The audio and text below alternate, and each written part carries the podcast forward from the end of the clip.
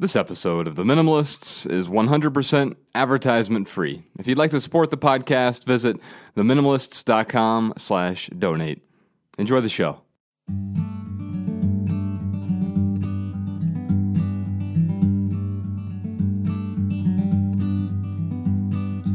Every little thing you think that you need, every little thing you think that you need, every little thing that's just feeding your greed. Oh, I bet that you'd be fine without it. Hello, everybody, and welcome to the Minimalist Podcast, where we discuss what it means to live a meaningful life with less. I'm Joshua Fields Milburn. And I am Ryan Nicodemus, with a little bit of a cold today, but we're still the Minimalists. We are still the Minimalists. I hope you feel better soon, Ryan, but thank you for showing up for this. Welcome to episode number 11. We're calling this one Sentimental because we're dealing with a bunch of questions about sentimental items. So we have some voicemail questions, some social media questions. Before we get to that, let's talk about a few things that Ryan and I have going on. We are hitting the road in May. This May, 2016, for our Minimalism Documentary Tour 2016. Where we're going to answer the question, how might your life be better with less? So we're going to be showing our documentary in these 14 different cities, New York, Boston, Washington, D.C., Miami, Dallas, Dayton, Chicago, Seattle, San Francisco, Los Angeles, Salt Lake City, Missoula, and Toronto, Canada. Toronto, Canada. And so we're going to a bunch of different cities, and a few of those events have already sold out. And so don't worry. So we sold out in New York, we sold out in DC and Boston and Dayton and Chicago and Seattle and San Francisco and LA and Salt Lake City. But we added second screenings or got bigger theaters for most of those. So if you were on there before and you said, oh, I really wanted to go to the Los Angeles event, but it's sold out. Well, don't worry. We have a bigger theater there, or in some cases, like San Francisco, we have two screens now set up. So those will sell out as well, so you might want to get your tickets sooner rather than later. If we're not coming to your city, don't worry, because the documentary is still coming to your city. You can just go to minimalismfilm.com, click on See the Film, and then you'll find there are several hundred screenings already scheduled. Now, here's where we need your help, because many of those screenings won't actually happen unless we have enough ticket reservations. This isn't one of those cases where you're like, oh, I'm going to wait till the day of the event and then I'll just buy tickets that day. No, you won't, because then the screening won't be happening. We have to have enough ticket reservations. So we have 3,000 or 4,000 people who have already gotten their tickets so far, but we need your help. So if you have a screening and you live in Wichita, and all of a sudden you say, I'm going to wait till the last day, it will be too late if we haven't tipped the screening already, meaning we need to sell enough tickets beforehand for the theater to actually show the film. So just go to minimalismfilm.com and click on See the Film. You can find your local screening. Grab your tickets. That way we can make sure the documentary actually plays in your city. You can also see the trailer for the film there at minimalismfilm.com. Let's listen to our first voicemail question. This one is from Sintley in Montreal, Canada. 5 years ago, I moved to Canada for an indefinite amount of time. And before I left, I got rid of 80% of my things. I'm talking about my car, my record collection, my clothes, and I just kept 2 bins of clothes that were the cream of the crop. I mean, I had been an avid vintage shopper, and all these things are really special to me and unique and like little treasures. And the plan was every time I came to visit from Montreal, I'd bring an empty suitcase and gradually just fill it up and take all the stuff with me. Well, my mom threw it all away, just threw it out, and I was devastated. And it took years to forgive her. It's been 5 years. And sometimes I still feel myself longing for those items, like my identity was caught up in them, and I just feel still like a really strong attachment to it. I just was wondering if you have any advice for people who involuntarily got their possessions taken away or thrown out, maybe a fire, maybe someone, and how hard it is to let go of the things that didn't have value to you, that were special, that you felt were things that you adored, instead of like choosing to give them up. And I still have a really hard time to this day with my wardrobe, because I feel like it doesn't represent me, those clothes did. Certainly, I'm sorry that you're dealing with some sort of emotional stress and anxiety through that whole process. I will tell you, I'm glad that you did forgive your mother. It's important that we don't put things over top of our relationships, which I did for a very long time. I forsook the important things for the material things. And I think you've realized that. And what you've probably realized, I hope that you've realized this, is that forgiving is freeing. And by letting go, that's really giving. Letting go is giving a gift to yourself and being willing to let go of even the things you thought were your favorite things. I know in a podcast episode prior, I talked about the experiment I did with a journalist who said, what are your favorite things? And I listed, well, here's my favorite shirt, and here's my favorite pair of jeans, here are my favorite pair of shoes. And I got to thinking, well, why are these my favorite things? And you know what I realized was they were my favorite things because I said they were my favorite things. Now, true, that shirt was very comfortable, but it certainly wasn't the only comfortable shirt in the world. That shirt looked really good on me, but it's not the only shirt that could ever look good on me. The truth was they were meaningful to me only because I gave them meaning. And the problem with it is I was giving too much meaning to those things, and then it made me forsake the people around me. And so I'm reminded, I read a study recently from the Journal of Consumer Psychology, and I'll just read a quick paragraph from that. The objects you struggle to get rid of are likely tied to your self-worth, according to the 2011 study. Rather than viewing those objects as, quote, mine, you may think of them as, quote, me. The study found that people struggle the most to part with possessions that lack monetary or functional value. That's why people who lose their possessions to burglaries or fires report the psychological damage is far worse than the financial loss. Yeah, so Josh, let me ask you, when you got rid of your favorite pants and shirt and shoes, what happened? Man, my other clothes just stepped up to perform their task. I had a new favorite shirt that was comfortable and looked good on me. I had a new favorite pair of jeans, a new favorite pair of shoes. And with that experiment, I realized that I could have favorite things without tying too much meaning to those things. So for anyone who's listening, I would encourage you to take a look at some of your favorite things and just try to let go of one. Now, don't get rid of all of your favorite things. Don't get rid of all of your sentimental items. In fact, our sentimental items are often the hardest things to part with. When people approach us and they're saying, I'm trying to embrace this minimalism thing, I'm starting this minimalist journey, and I'm going to start with all my sentimental items. I'm like, whoa. That is not where you want to start, because you want to get momentum, and it's really hard to start with the sentimental stuff, because it's hard to let go of any of that. So once you've reached a point where you've gotten momentum, then you can start to tackle some of these sentimental items. And with Sently, I found that by not associating them, as this Journal of Consumer Psychology pointed out, not associating those things as me, which is what you were doing. You're saying those were me, basically. We derive our self-worth from those things. I was able to say, no, those are mine for a particular season. And in the long run, everything is impermanent. So you're not going to have those things forever, because even when you die, they're going to go by the wayside. Yeah, and she asked about, you know, what happens with people who have a fire in their home, or maybe they get robbed, they have a robbery happen.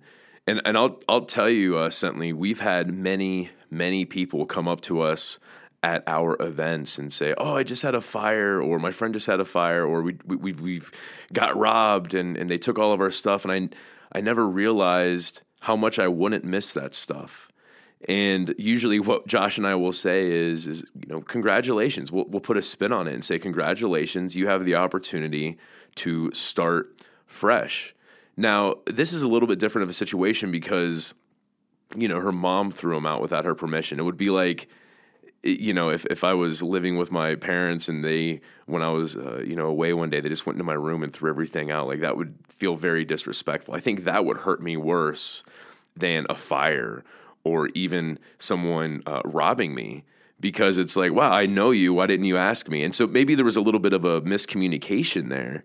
But I would say something, this is an opportunity for you to start over. I was thinking about Josh and I's initial drive through Montana when we first ever drove through the state. We were coming back from Vancouver, BC. And I just remember when we first pulled into Montana, I was like, oh my God, this is the most beautiful scenery I've ever seen. And then we drive 10, 20, 50 miles, and then it was a completely new landscape that was just as beautiful, maybe a little bit more beautiful, maybe a little bit less beautiful, but I mean, really, I couldn't tell you. It made me feel the same way. And that's how I kind of look at these clothes. It's, yes, you may have had the cream of the crop. You may have had all these wonderful clothes that look great on you, but that doesn't mean that you can't go out and find things that are going to look just as beautiful or maybe even more beautiful. Yeah, so congratulations. You had the cream of the crop. There are plenty more crops out there for you to gather that cream and have new favorite things in your life. And as you move forward, as you grow, you'll find that the things that you let go of aren't as good as the things you're running toward in the future. Yeah, and I think I would just add one piece of advice to any listener is that if you have something that you absolutely love. So in Sentley's case, she had these two bins of clothes that were the cream of the crop that she absolutely loved. If you're going to ask a family member to hold on to them for 5 years, or let's say you're going to put them in a storage unit, God forbid, but let's say you're going to do something like that, make sure that you're very deliberate with storing those. So if you're going to store them with a friend or a family member, be very clear. These are my favorite clothes. Let me know if you're going to get rid of them. If you're going to put them in a storage unit, make sure you're going to put them somewhere that they're not going to be damaged. So think a little bit ahead if you're going to store some of your favorite items somewhere. Please don't get a storage unit, though, please. Amen. Deva in Denver has a question for us. What do you do with heirloom jewelry, stuff that was my grandmother's, both my grandmothers, my mom held on to for me. And now I have it, and it doesn't take up a lot of space, and I really don't mind storing it. I just know I'll never wear it. And now my 6-year-old daughter looks at it, and she gets excited, and she wants me to hang on to it for her. I really just don't want to burden her with passing things on that she might like now, but she may not like later. The thing I do with my grandmother's jewelry is I wear it all the time. I mean, these 4 earrings I'm wearing right now. They look gorgeous. Thank you. Thank you. Well, they just have so much sentimental value to me. No, I totally respect where you're coming from because, Dev, you're actually at a great place right now. You have the opportunity to let go because you don't really have this emotional attachment to the stuff. What you have the attachment to is the meaning you think other people may give to it in some hypothetical future, and in particular, your 6-year-old daughter. And what I would encourage you to do is let your 6-year-old daughter play with it. Let her have the opportunity to use it now. Now, she may lose some of it. She may get some value from it now, but like you said, you don't want to burden her in the future. Have an open conversation with her and make sure that it's not burdening her as she gets older. And if it does, then encourage her and help her let go, help her find someone else to get value from it. Also, when passing it on, I would encourage you to have fewer sentimental items to pass on. So it's not about having no sentimental items or filling your life with zero sentiment. What you want to do is have fewer, so the fewer sentimental items that you do have add much more value to your life and to the other people around you, instead of watering down your sentimental possessions by having dozens or hundreds or thousands of sentimental items. Yeah, I would echo the give one of the items to your daughter. I mean, this could be a really good learning experience for her, whether she hangs on to that one item and she really values that and has that growing up, or maybe she does lose it. I know when I was like 4 or 5 years old, my mom gave me a watch. It was like this little, cheap Casio digital watch, but it meant so much to me. And I remember losing it. And I was thinking to myself, man, that was my first watch. I can't believe I lost it. I was really hoping to hold on to that. it was a huge learning lesson for me. When I got things in the future, I took better care of it. I learned a lot from it. So, I mean, your daughter's 6 years old. What a great time to start helping her think a little bit differently when she approaches things like sentimental items. Our next question is from Melissa in Pennsylvania. I've inherited a lot of things from family, and I just feel a need to get rid of some things, but I'm really attached to the stuff, of course. So I'm just trying to figure out how to let go of some of these things, like lots of little tchotchkes and dishes and all kinds of stuff, how to let go of it. And also, I think that these things are worth something, obviously, and I want to sell them on eBay or Craigslist or something like that if I decide to get rid of them. And my husband says, no, that takes more energy and time, so maybe you shouldn't do that. So anyway, this is a hard one for me. I'm able to clear out a lot of things that just don't really appeal to me anymore, but the things that have sentiments attached to them are really hard for me. Well, tchotchke by definition is kind of a pejorative. I understand that we have, T-shirts or a little beer koozie or something that may have a little bit of meaning because we got it at a time that we want to remember. But at the end of the day, as we always say, the memory are not in our things. And what I would encourage you to do is maybe pick a tchotchke, Melissa, that you feel like you might be able to part with, and just put it in the trash. See how you feel the next morning. That's what I did. I started really, really small. I never had a whole lot of sentimental items. I had a shoebox full of like letters and some high school memorabilia after my packing party that I ran into. That was really, really hard to let go. But that's kind of how I started. I picked a letter and I thought to myself, all right, I'm going to at least let one of these letters go. I'm going to do my best at this minimalism thing. And I took a picture of it so I could still read it if I really wanted to. I threw it in the trash. And the next morning, I didn't even think about it. In fact, I didn't even think about it until I got home from work that next day.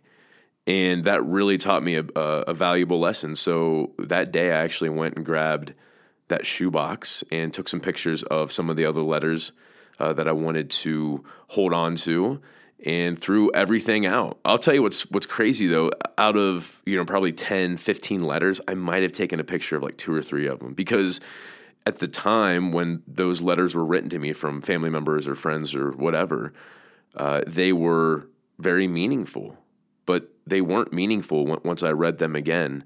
And, really, I'm just boiling it down to this, Melissa. Start small. Pick something that you feel like you can start to get rid of, and really get a feel for and understand how when you let go of these tchotchkes, when you let go of a little bit of china, that it's not really that big of a deal, and it's not going to hurt as bad as you think it will. Certainly take a picture of that stuff. Pictures can spark memories, but the physical item itself, again, the memories are not in those items. Yeah, and I would also give yourself a deadline. You said that you think some of these things are worth money. You know what? They may or may not be worth money. And your husband's like, no, just hurry up and get rid of it. Great. You have someone who's there encouraging you. So set a deadline. If I can't sell it in 2 weeks, then I promise that I will donate it. And stick to that deadline no matter what. And try to sell the things that you know you can get money from. You can do some quick research on eBay or Craigslist or wherever. And put in the work. Put in the effort to be willing to let go. And then when it comes time to letting go, especially of the sentimental items, be willing to let go. Back in 2008, my mom moved from Ohio down to Florida to finally retire. And a few months after she did, she found out she had lung cancer. And then later on that next year in 2009... she was gone, and I spent a lot of time with her down in Florida. She struggled through her chemo and her radiation treatments, but when she passed, I realized I needed to make one last visit down to Florida, and this time it was to deal with her stuff. So I flew from Dayton, Ohio, down to St. Pete Beach, Florida, and when I got to her home, I discovered about 3 apartments worth of stuff crammed into her tiny one-bedroom apartment. And I'm not saying that Mom was a hoarder, There were no dead cats in her freezer. But she owned a lot of stuff. She had 65 years worth of accumulations. And I'm not sure if you know this, but the average American household has more than 300,000 items in it. 300,000 items. But of course, most of us aren't hoarders, right? We just hold on to a lot of stuff. We hold on to a lifetime of memories. And I know that's what Mom certainly did. A lot of tchotchkes in there and a lot of other things that she gave a lot of meaning to, and that by proxy, I was giving a lot of meaning to. And I had really no idea what to do. And so I did what any good son would do. I called U-Haul. I called and I asked for the largest truck they had. In fact, I needed one so large I had to wait an extra day for the 26-foot truck to arrive. And as I waited for it to arrive, I invited some of Mom's friends over to help me sort through some of her belongings. There was just too much stuff to go at it alone. I looked at her living room. It was stuffed with big antique furniture and old paintings and more doilies than I could count. And then I walked over to her kitchen. Our kitchen was stuffed with hundreds of plates and cups and bowls and ill-assorted utensils. Her bathroom was stuffed with enough hygiene products to start a small beauty supply business. And, I walked over to her. She had this little linen closet, and it looked like someone was running a hotel out of that linen closet, which was stuffed with just stacks of mismatched bath towels and dish towels and beach towels and bed sheets and blankets and quilts. And then I walked over to her bedroom. And don't even get me started on her bedroom. Why did Mom have 14 winter coats stuffed into her bedroom closet? 14. Now, keep in mind, she lived in St. Pete Beach, Florida. Suffice it to say, Mom owned a lot of stuff. I had no idea what to do with any of it. So again, I did what any good son would do. I rented a storage locker back in Ohio so I could store all of Mom's stuff. And when I called the storage facility, I asked them for the largest storage locker they had. Do you know what they asked me? Do you want one that's climate controlled? I said, climate control? Why would I want one that's climate controlled? Is that so Mom's stuff can be comfortable? No, I just want a big box with a padlock on it. You see, I couldn't commingle Mom's stuff with my stuff. I already had a large house and a full basement full of stuff. But a storage locker, oh yeah. A storage locker would let me hold on to everything, just in case I needed it someday in some non-existent hypothetical future. You know, just in case. Just in case are the three most dangerous words in the English language. And so I was just sitting there or standing there or boxing stuff up, attempting to finish packing Mom's stuff, when I looked under her bed and I found these four boxes. And they were labeled 1, 2, 3, 4. These old printer paper boxes, kind of heavy, sealed with a lot of packing tape. And so I pulled them out one by one, and I just sort of pondered for a minute. I wonder what could possibly be in those boxes. And then I realized as I opened the boxes and went through it, it was my old elementary school paperwork, grades 1 through 4. And as I opened the boxes, my curiosity ran wild. And I thought to myself, why was Mom holding on to all this paperwork, all this stupid paperwork? But then all these memories came rushing back, right? And then it was obvious. Mom was attempting to hold on to a piece of me by holding on to all the stuff. She was holding on to all the memories that were inside those boxes. But wait a minute. Mom hadn't accessed those boxes in over 2 decades. They had been sitting there under her bed, sealed, moving from one apartment to the next. She hadn't been accessing the memories in those boxes, which made me realize something important for the first time. Our memories are not in our things. Our memories are inside us. You see, Mom didn't need to hold on to those boxes to hold on to a piece of me. I was never inside those boxes. But then I looked around at her apartment. I looked around at all her stuff, and I realized I was getting ready to do the same thing, except instead of putting her memories in a box under my bed, I was going to cram it all into a big box with a padlock, just in case. So I did what any good son would do. I called U-Haul. I canceled the truck. And I called and I canceled the storage locker, and I spent the next 12 days selling or donating almost everything, and I learned a bunch of really important lessons along the way. First, not only did I learn that our memories are not in our things, but I also learned about value, real value.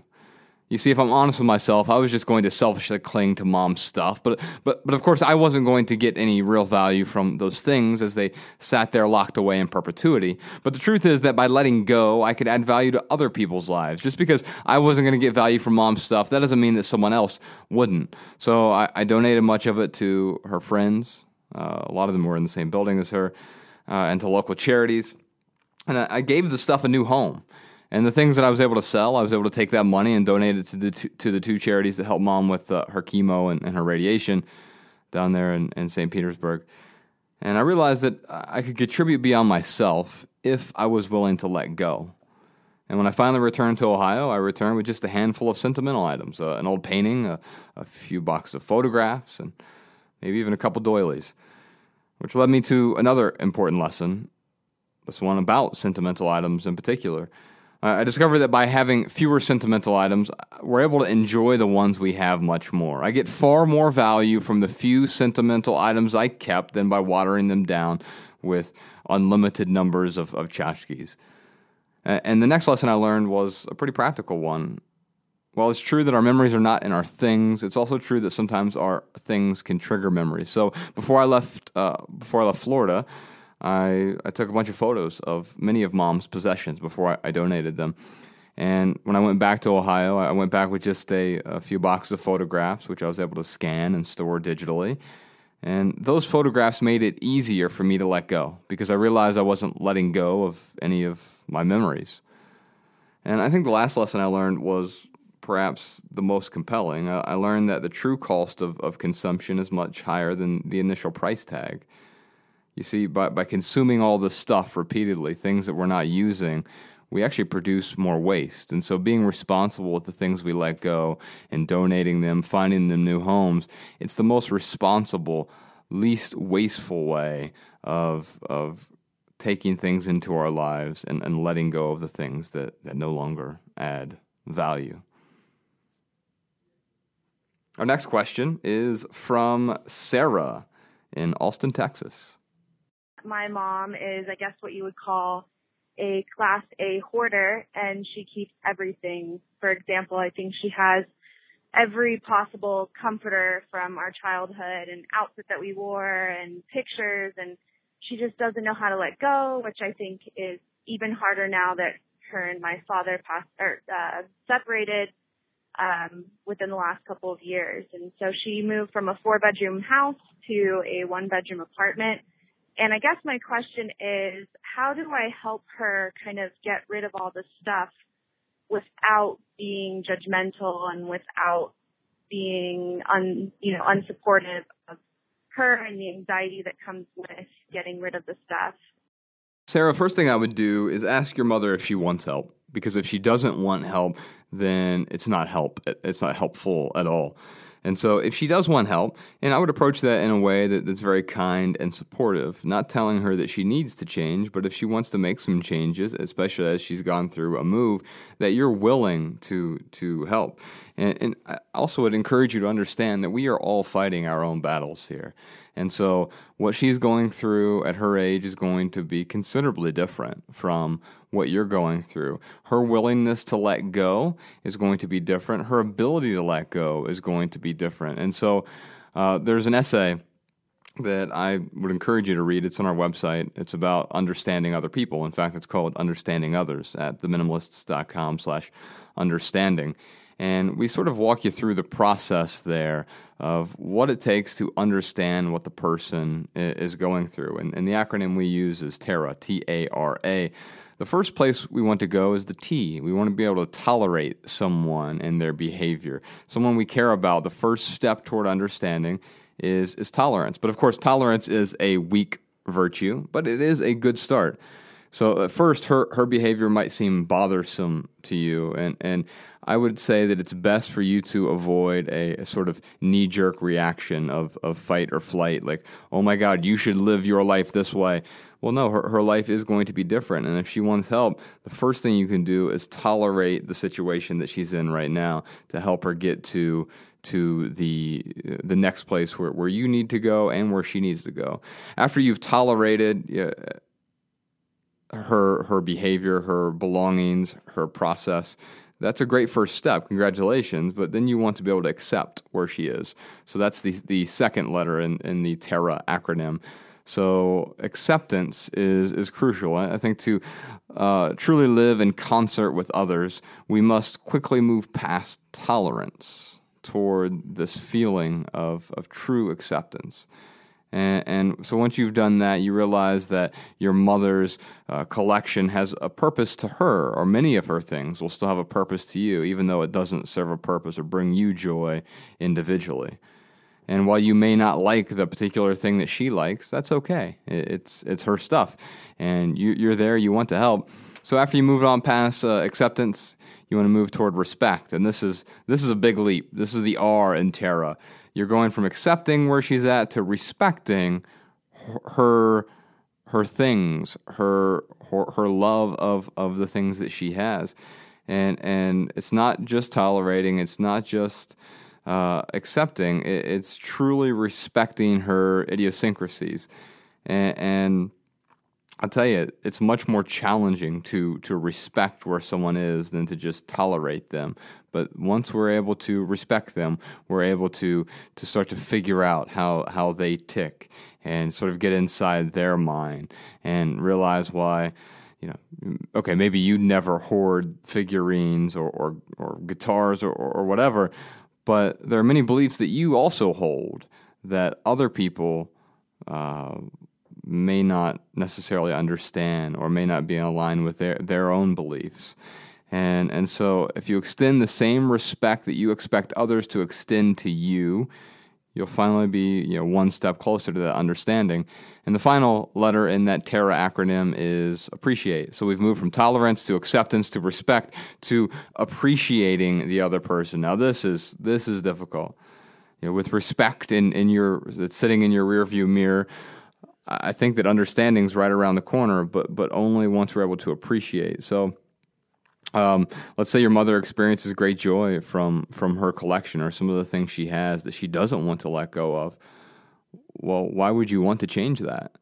And so if she doesn't necessarily want help, then it's not about forcing help on her unless it is inflicting pain on her or the people around her. And so ultimately you want her to be happy, right? And so if some of her things bring contentment to her life, then and if you truly care about her, which obviously it sounds like you care a lot about her, then her things should sort of bring you joy by proxy.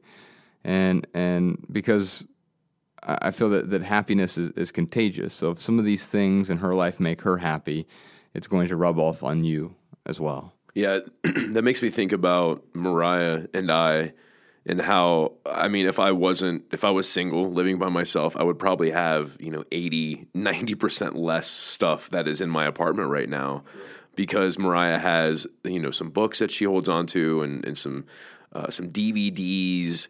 Our closet, it's pretty much Mariah's closet. She's got a lot of shoes. But at the end of the day, none of that bothers me because I do accept her and I do appreciate and respect her. And I think really once people get that TERA acronym down, it really helps you support the other person. And I've never went to Mariah and asked her, hey, I take that back. I have definitely asked her to get rid of, some items. I've never told her that she had to get rid of items. You need to get rid of this or, this is going to affect our relationship. I've never done that. I have went to her and said, oh, this is an item that we don't use a lot. Is it okay if I donate this or give it away to someone? And sometimes she says yes, and sometimes she says no, I want to hold on to that, and that's okay. But we work through that. But what I'll tell you is having that approach, Mariah gets rid of She gets rid of stuff all the time. And she just came to me yesterday and she's like, oh man, I need to go through some of my stuff and get rid of some of my items. Do I feel that way? Sure. But like, I don't bring that up to her all the time. That's something that she comes up with on her own. And it's really about, you know, helping your grandmother see the benefits. If you really want to help her move forward, try to find some benefits that she is going to experience from letting go of that hoard, whether it's, man, you know, if we get rid of some of this stuff, this is really going to take a lot of pressure off of kids and grandkids to not hold on to stuff. Or, man, grandma, you know, I know that you wanted to start that college fund for little Jimmy. If you sell that grand piano in your dining room, you might be able to start a nice little college fund for Jimmy. I'm just throwing stuff out there, but try to find the benefits that she can kind of look forward to. But ultimately, I will go back to what Josh opened up this answer with. Does she want the help? And that's really where you got to start. And if she does, then help her find the benefits. Yeah, and if she doesn't want the help and you still want to set a good example for her, eventually she may come around and ask for that help in time. I know Ryan and I have found that with a lot of people is we don't go telling people you should go clean out your closet or whatever. We set a good example, and then often people come to us for help after they realize that they feel like they need it. People will ask you for help when they are ready, not when you are ready. Our next question is from Treasure in Houston. How do you prevent yourself from having deep sentimental connections with your items, especially the new items you purchase? This is a problem I have, and I'm trying to let go, but I do have those few new items that I buy, and I'm so connected to them already. And if I don't cut this out, I'll be back at where I was before, and I don't want that. The first thing I do, Treasure, is try to bring fewer things into your life that you can give attachment to. So by clearing the clutter before it is clutter, that's the best way to do it. We want to kill Godzilla when he is an egg or a baby. Don't wait till Godzilla is taking over the town. But once you do have a new item, how do you prevent yourself from attaching too much meaning to it? Well, I talked about the journal article from earlier, but I would encourage you to realize that the thing is not you. It is a separate thing that is there to augment your reality, so to speak, to augment your experience with reality. These are just tools that you've brought into your life. And so ask yourself a few questions. You know, how can I bring fewer things into my life? And then once you do, why are you bringing them into your life? What is your outcome? It is your job at this point to determine what is your outcome, what purpose is that new possession going to serve, and that is why you have the thing. If it's going to bring you joy, if it's going to serve a purpose in your life, that's why you've brought the thing in. It's not, and it has no more meaning other than that it's a tool for you to use to improve your life and your circumstance. Yeah, I would encourage you. I would just echo that. Do not bring in as much stuff in your life. I mean, thinking about this, I'm trying to think of an analogy that we can kind of move away from stuff. And the only thing I could think of is like someone who drinks a lot, like a really hardcore alcoholic who has worked their whole life, maybe not to stop drinking, but maybe to just be moderate with their drinking. So let's say they've spent a year, 2 years, or however much time they spent, and they finally got to this point where they were able to consume, you know, a couple drinks a week, whatever it may be. And then they have an opportunity to go to like a party or something. And they know that they've worked the past 2 years to really control their drinking. And they know that if they go to a party, this is going to be a trigger for them. So in that case, I would suggest to that person, like, don't go and trigger yourself to fall back into what you've worked so hard to get out of. So I don't know if that comparison makes sense or not to all you listeners out there, but I would just say, I mean, it sounds like you had a, to Treasure, I would say it sounds like you had a hoarding problem, or maybe hanging on to possessions, collecting, putting sentimental, attachment to these items, but it sounds like you were able to get over it because you said, you know, I'm buying new items. I don't want to get back to that spot where I was at. So do everything you can possible to not get back to that spot. This reminds me of an essay we wrote about the things that we're prepared to walk away from. Theminimalists.com/walk. And that essay does a really good job of just showing how Josh and I have really been able to pretty much prepare to walk away from anything, not just our sentimental items, but even relationships. I mean, at the end of the day, I love Josh and I expect us to be best friends for the rest of our lives. But if Josh started, let's say I became a serial killer. Yeah, let's say he became a serial killer, or he started embezzling, or he started, making prophecies. I mean, whatever it is, things that didn't align with my values and beliefs, I would have to distance myself from Josh, because ultimately this is my life, and I'm going to make the best decisions possible for me and the people around me. So I would encourage you to read that essay, Treasure. That would certainly help you at least kind of understand where Josh and I come from. I just want to say to all these voicemail questions, this is not a perfect life. Josh and I are not talking about, hey, this is how you live a perfect life. And we're not even talking about how to live an easy life. What Josh and I talk about is living a simple life. So, our answers here, it doesn't mean that you're going to, listen to this podcast and have this magic bullet answer and everything's going to be easy all of a sudden. It takes a lot of work to get there. It takes a lot of dedication. You could look at it as mindfulness. I mean, it's something every single day that you have to focus on, that you have to work on, especially in a situation with Treasure where it's so easy for her to become sentimentally attached. I would say for Treasure, this is something that every day she's going to have to focus on. I'd recommend meditating a little bit. Help yourself be a little bit more mindful that way. That could certainly help. Now, Treasure, I know it's weird that I'm like recommending meditation to help you not attach sentiment with new items that you bring in to your home. But, I would liken this with an impulse, and I'm a very impulsive person. And meditation is something that has really, really helped me to get control of my impulses.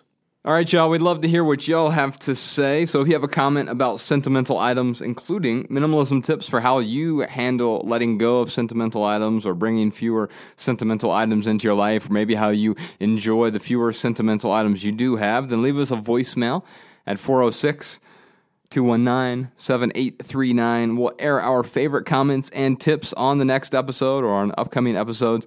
And if your voicemail is selected, we'll send you an autographed copy of one of our books, either Essential or Minimalism, Live a Meaningful Life, or, of course, my personal favorite, Everything That Remains. All right, let's move on to our iTunes comments of the week. This one is titled Balanced, and it was submitted by Raquel. Raquel writes, I love that Josh and Ryan know how to balance radical straight talk with a gentle, loving understanding for the struggles of the modern human condition. Listening to this is one of the best hours of my week. Wow, Raquel, thank you so much for that great comment. We are so happy that we could be one of the best hours of your week. Yeah, we're going to send you a copy of Everything That Remains. Hope you find some value in that. And thank you to everyone else who has left us a review on iTunes. Your positive, honest reviews help our simple living message reach many, many, many more ears. So please keep them coming, and we'll keep reading some of our favorite iTunes comments on the podcast. So feel free to get creative with all of your iTunes comments. We're looking forward to sharing some funny comments in the coming weeks.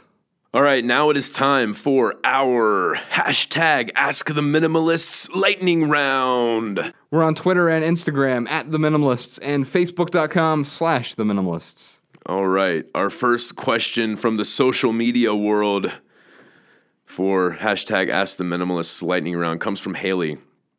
Haley writes, how do I help my parents get rid of sentimental items and not just by giving them to me? I've already come clean and told them I don't want my grandmother's china, my grandfather's coin collection, etc. But in telling them this, I believe it has made them feel as if the burden of these things is on them. They are reluctant to let them go because they feel guilty.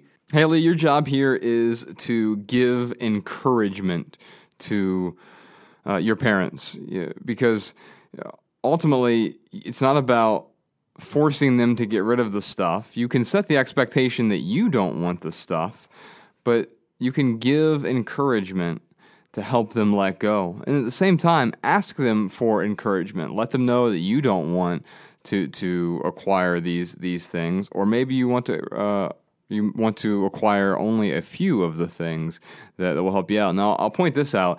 This is going to happen more and more and more as the years progress. U.S. News reports that by 2030, the population of people over 65 will increase by 80%. That's the whole baby boomer generation, right? Both of my parents were actually part of the silent generation. We kind of skipped the baby boomer generation. They had me late in life. And so this whole baby boomer generation that is coming of age, and many of them are turning 70 this year, they're looking to let go. And this is going to happen more and more and more as you see over the next 15 years. This population is exploding. It's, one might say, booming. And so as these baby boomers age, there's going to be more of this wanting to hand off sentimental items to more people. And the best thing that you can do is encourage them to let go now, and let them know that if they're holding on to these things for the rest of their lives, it's something that you're going to have to deal with once they pass. And generally, parents don't want to burden their children with hundreds of thousands of items that they're one day going to have to deal with. Yeah, and there's a part of her comment where she talks about how, she feels as if the burden of these things is on them now. And I would say it is on them right now because they're making it a burden on themselves. I mean, if Josh came to me and said, hey, man, I've got this like record collection. It's a really awesome vinyl collection, and I want you to have it. I'm going to look at him and say, I'm sorry, man. I have no need for that vinyl collection. Now, Josh might feel, oh man, I really thought Ryan would like this, but he doesn't. And now I've got to hold on to this record collection. I would say that record collection is still a burden on him, but what I could do is help him to move past this burden that he's carrying.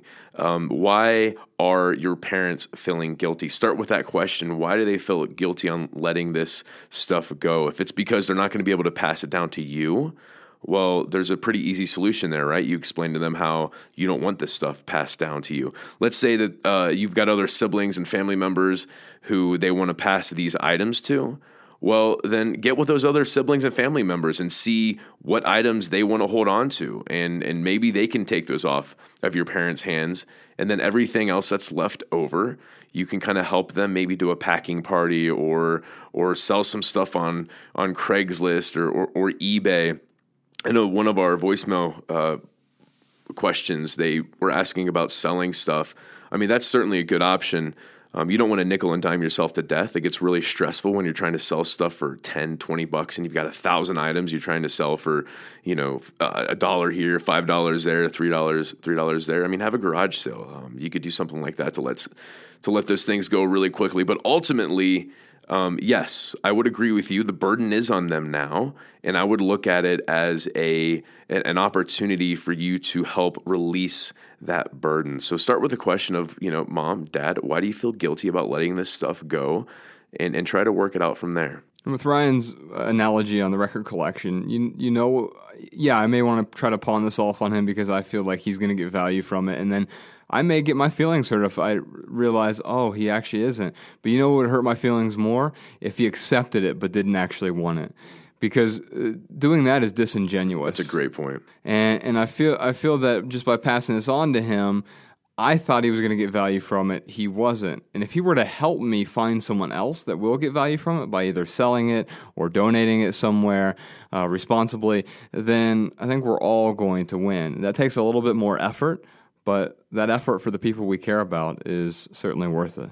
Yeah, I certainly wouldn't want Josh to take anything of mine out of guilt, for sure. Okay, let's move on to our next question. It comes from Rachel.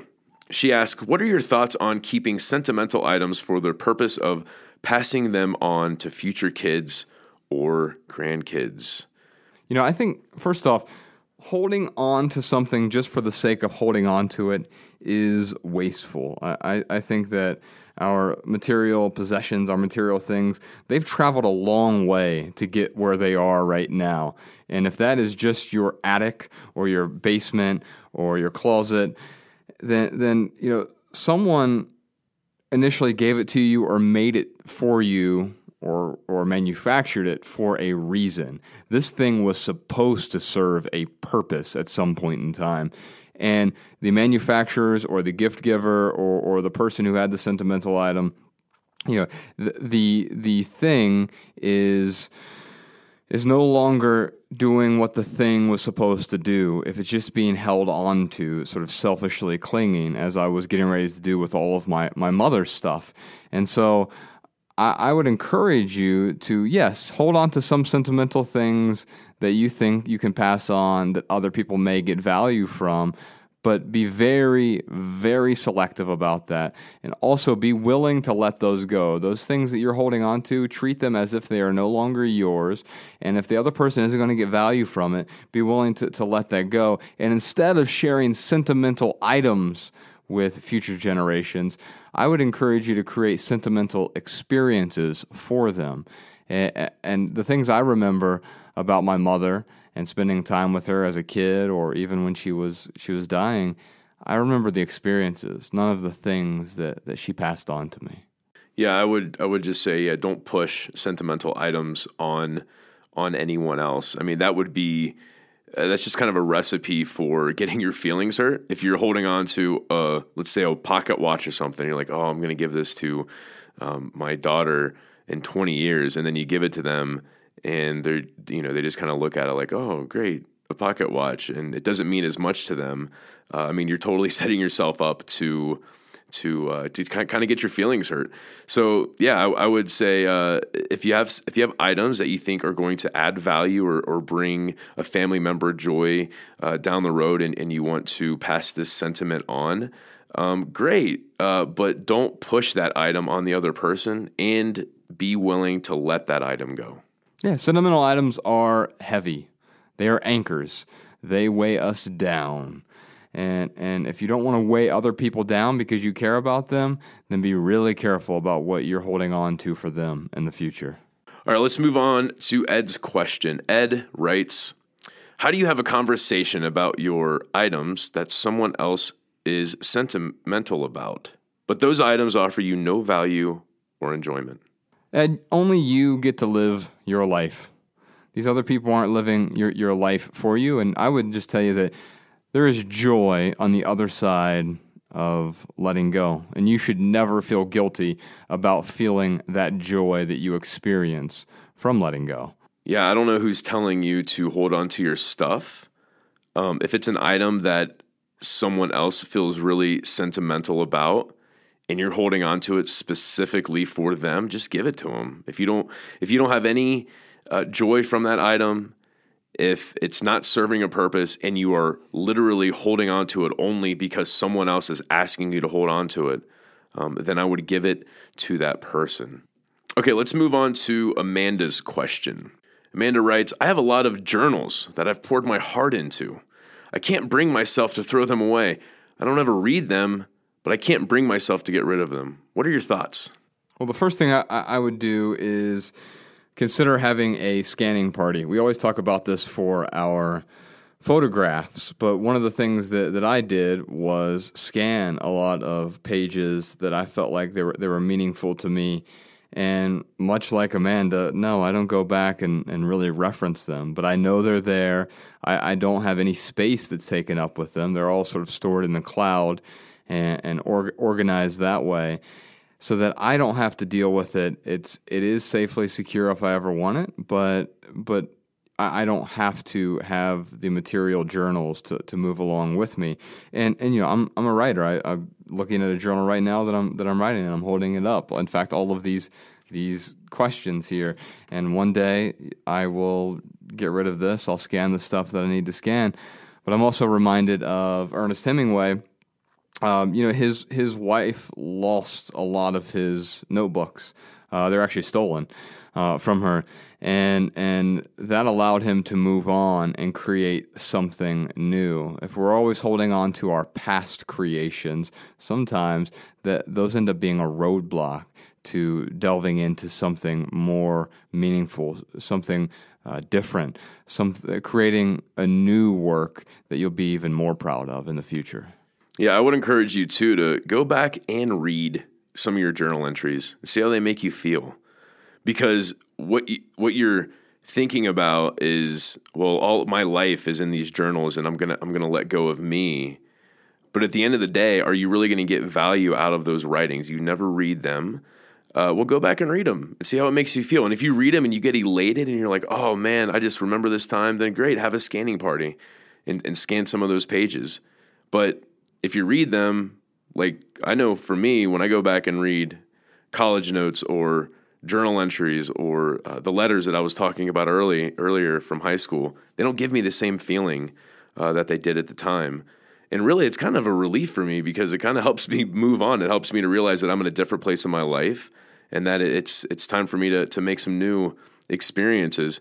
But in addition to Hemingway, I know Jim Morrison from The Doors. He talks about how he experienced the most growth when he threw away his journals. So right before they blew up, he had all these journals with writings and songs and all of this stuff in there, and it was weighing him down. And he made the decision to just get rid of it all, and he experienced the most growth. I mean, we all know who The Doors are. So there's a couple examples for you. Hope that helps you out. Amanda, thanks for the question. Okay, let's move on to Melanie. Melanie writes, how do you sort your photos digitally so they are easy to find later? I have thousands, and it's taking forever. Yeah, if you have thousands of photos, it certainly will take a long time. Let's find a way to make it more fun, first off. So I just talked about the scanning party. Let me expand on that a little bit. You can find the scanner I use, also the digital picture frame that I use over at theminimalists.com/scanning. And with the scanning party, it's pretty simple. You invite some friends over. You grab all these photographs you have, either already scanned or you're getting ready to scan, and you go through them with your friends. And it allows you to recollect these memories and share that experience with other people instead of just doing this by yourself. So you invite some friends, family, whomever over, and you're actually able to scan the things in that you want to hold on to, and you'll find there are so many photos you don't want to hold on to at all. So you can just shred those. You can delete them if they're already stored on a hard drive. Now, in terms of your question, Melanie, as far as sorting them, I can tell you what I do, and I don't know whether or not this will work for you, but I name each file after the people who are in the photo itself. So if it's me and Ryan and Sean's here with us right now recording the podcast for us, I would just name it Ryan, Sean, and me, or actually quite often I use last names, so I'll say Nicodemus, Harding, and myself, and then I will put a year there if I know the year, and that's it. It's not the most eloquent way to do it, but it allows me to search for photos of different people. So if I have one with my mother in it, I'll just type in mom that's in the photo folder, and I'll be able to find that. If I want to find mom and the year, it's all cataloged that way as well. So just name the JPEG after the people who are in the photo, and maybe even you want to add a location or you want to add the year. I would add that right into the title of the JPEG. But I would definitely encourage you to have a scanning party. Get a digital scanner and get some digital picture frames and actually use those photos that you have not been using for so long. Great. Let's move on to Sarah's comment or question, I should say. I don't own that much stuff, but I love Christmas and I have way too many decorations. What are your thoughts on holiday decor? Sarah, I think you have way too many decorations. Do you know why? Because you said you have way too many decorations. Now, if you would have said, I have just enough decorations, I would tell you that you probably have just enough decorations. And you know what? That's a moving target as well. I for the longest time, had no Christmas decorations at all. But now that I'm with Becca and Ella, like, we put up some Christmas decorations, and that's awesome. And will that change over time? Yeah, we may acquire more. We may let go of others. And what I do is I enjoy access to decorations. What does that mean? Well, that means that, well, I have some for our Christmas tree, and those are certainly just for win items. We talked about that on the previous podcast on, I think it was episode number 9, having just for win items, which is different from just in case. So you can go back and listen to that if you like. But basically, I know that there are some things I'm going to use only once a year. Christmas decorations are a great example. I try to keep those to having as few as possible. And then I enjoy access to other Christmas decorations as well. Generally, if you live in a town that has some sort of public square or public lighting or a festival of lights, you have the opportunity to still experience those decorations, really elaborate displays. Also, I love driving around looking at some of the crazy yard work and the Santas, like making out with Santa Claus or something on someone's front yard with a billion lights in their yard. You can enjoy access to those things without actually having to hold on to an infinite number of holiday decorations. Mariah and I have no Christmas decorations right now. That's what we did last season. We just kind of went around and admired other people's decorations. But I will say, in the midst of doing that, Mariah's like, man, maybe we should get some holiday decorations next year. And I'm totally open to that. And we'll talk about that next year. But certainly we're not going to go crazy with it. We'll be very, very deliberate with it. Maybe we'll put up a tree, string some lights around it, maybe string some lights around the house if that's what we want to do. But yeah, we certainly wouldn't just go out and start buying all of the on-sale Christmas item decorations just for the sake of having them. The last thing I would add, this is really for all of our questions here, is here's another question to ask yourself when you're thinking about letting go of sentimental items. And it's sort of a double question. That question is, what's the worst thing that could happen? And Ryan and I wrote an essay about this. It is in our book, Essential. So I'm going to send everyone who asked us a question today a copy of, an autographed copy of Essential, which we talk a lot about letting go, especially in the first 2 chapters of that book. But here is an excerpt from that essay. This is the worst thing that could happen. Risk scares the crap out of people. Many of us associate risk with failure, failure with pain. Yet we're told that we must take plenty of risks to succeed. Thus, success must be painful, right? Not necessarily. When it comes to challenging our preconceived notions about risk, the common platitudinal question tossed around by kind-hearted friends and self-help gurus is, what's the worst thing that could happen? Truth be told, some risks are fairly benign. Letting go of most of your material possessions, asking a cute guy or girl for his or her phone number, writing the first page of the book you've always wanted to write. What's the worst thing that could happen? Likely, nothing at all. There is no real risk in these harmless endeavors. Other risks, however, probably should scare the shit out of you. Skydiving, purchasing a home, quitting your job. What's the worst thing that could happen? Some pretty awful shit, actually. Death, debt, and poverty, respectively. That doesn't mean you shouldn't take these risks. It means you should approach each risk with logic, reason, and intuition. Peer over the edge before taking your proverbial leap, and if it makes sense, then leap. Because not leaping can be a much bigger risk. The difference, then, between the benign risks and the real risks is that the latter possesses potentially life-altering worst-case consequences, while the former, virtually no threat at all. When you think about it, though, the benign risks can also hold life-altering consequences if you change the question. What is the best, not the worst, but the best thing that could happen?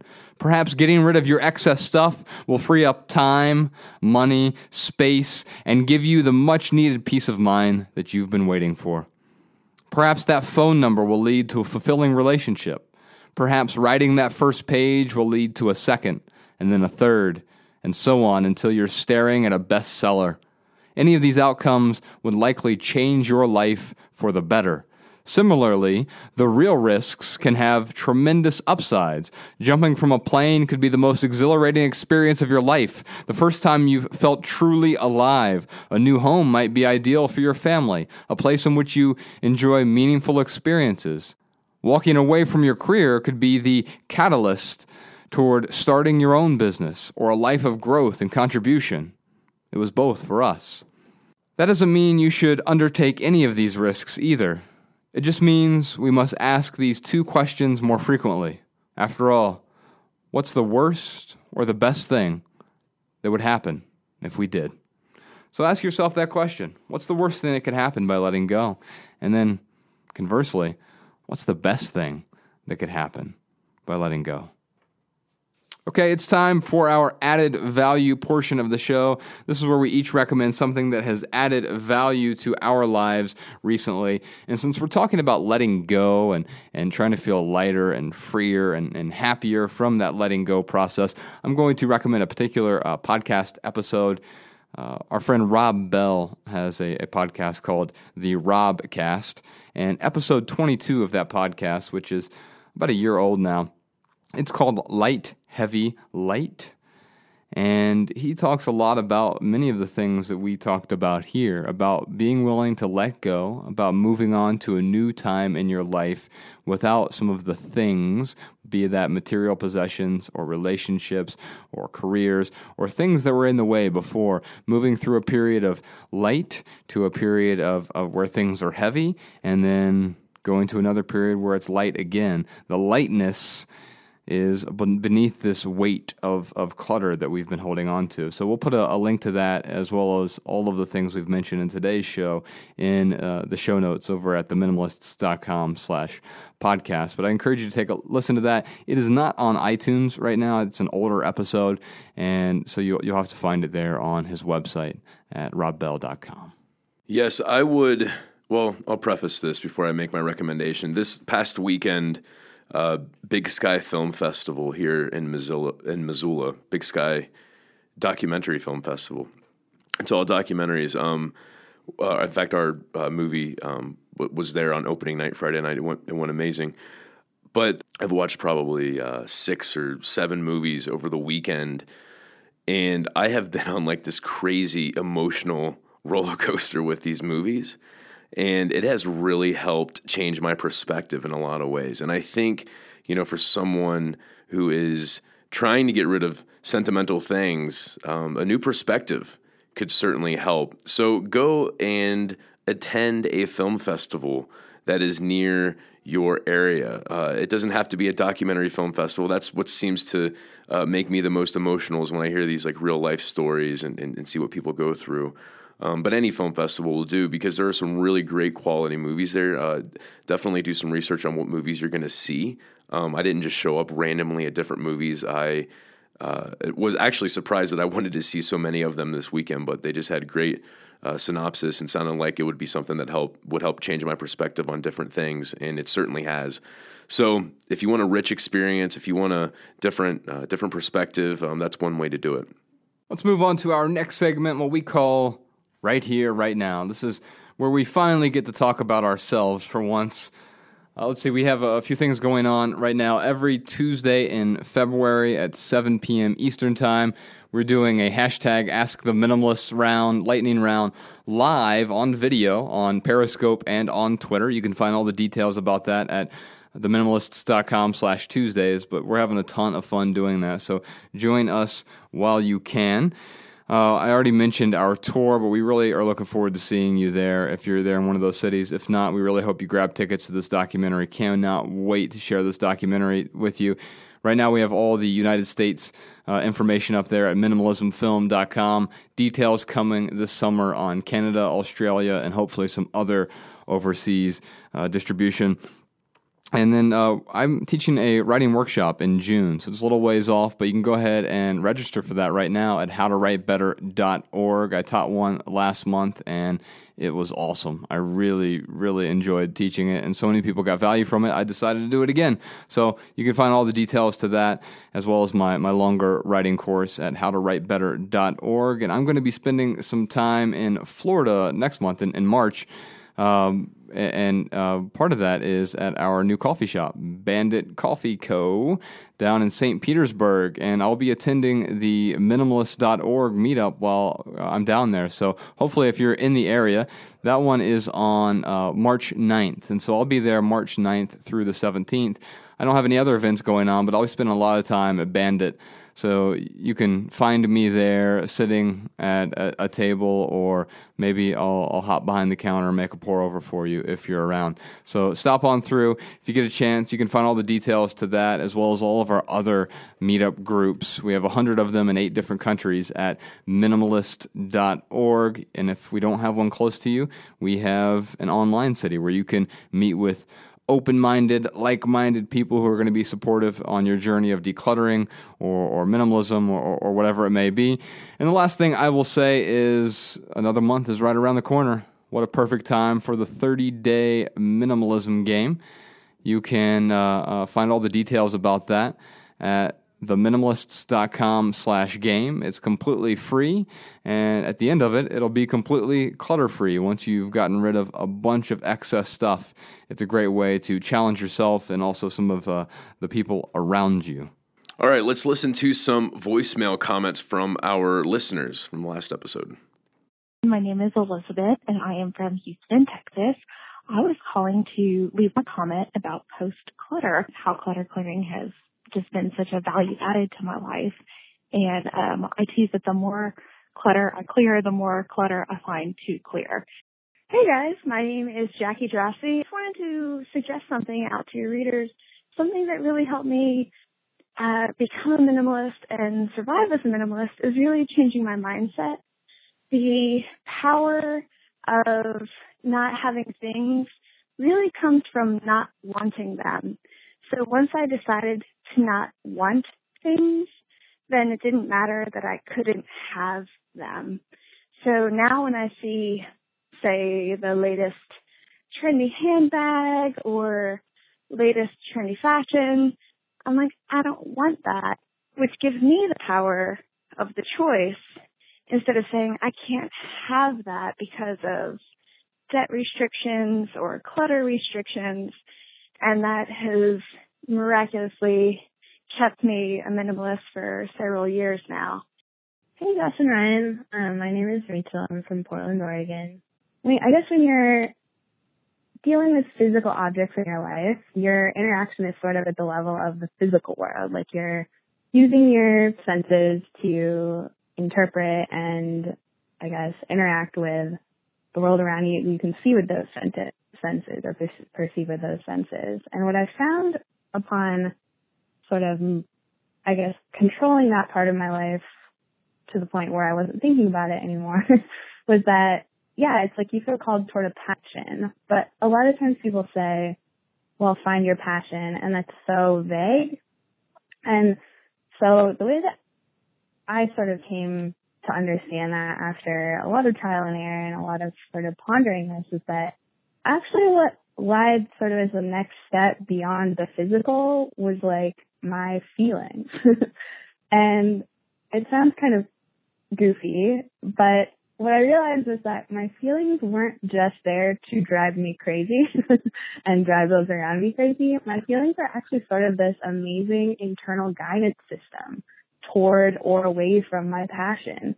So I sort of started really tuning in to those feelings. And actually, it was like, if it felt good, if it felt like it warmed up my chest, if it kind of gave me like a positive excitement, I was like, maybe I should look into that thing more. So just sort of listening to that internal guidance system and not judging where it took me was really instrumental in finding my passion. All right, y'all, that's it for this episode. If you have questions for The Minimalist, give us a call, 406-219-7839. And if you leave here with just one message, we hope it's this. Love people and use things, because the opposite never works. Thanks for listening, y'all. We'll see you next time.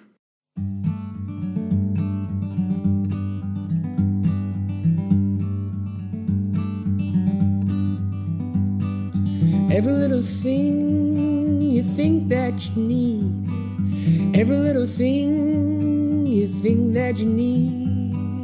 Every little thing that's just feeding your greed. Oh, I bet that you'd be fine without it. Every little thing that you gotta have. Every little thing that you gotta have.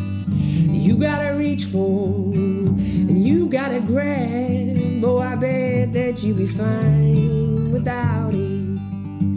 So tear your eyes away, or tear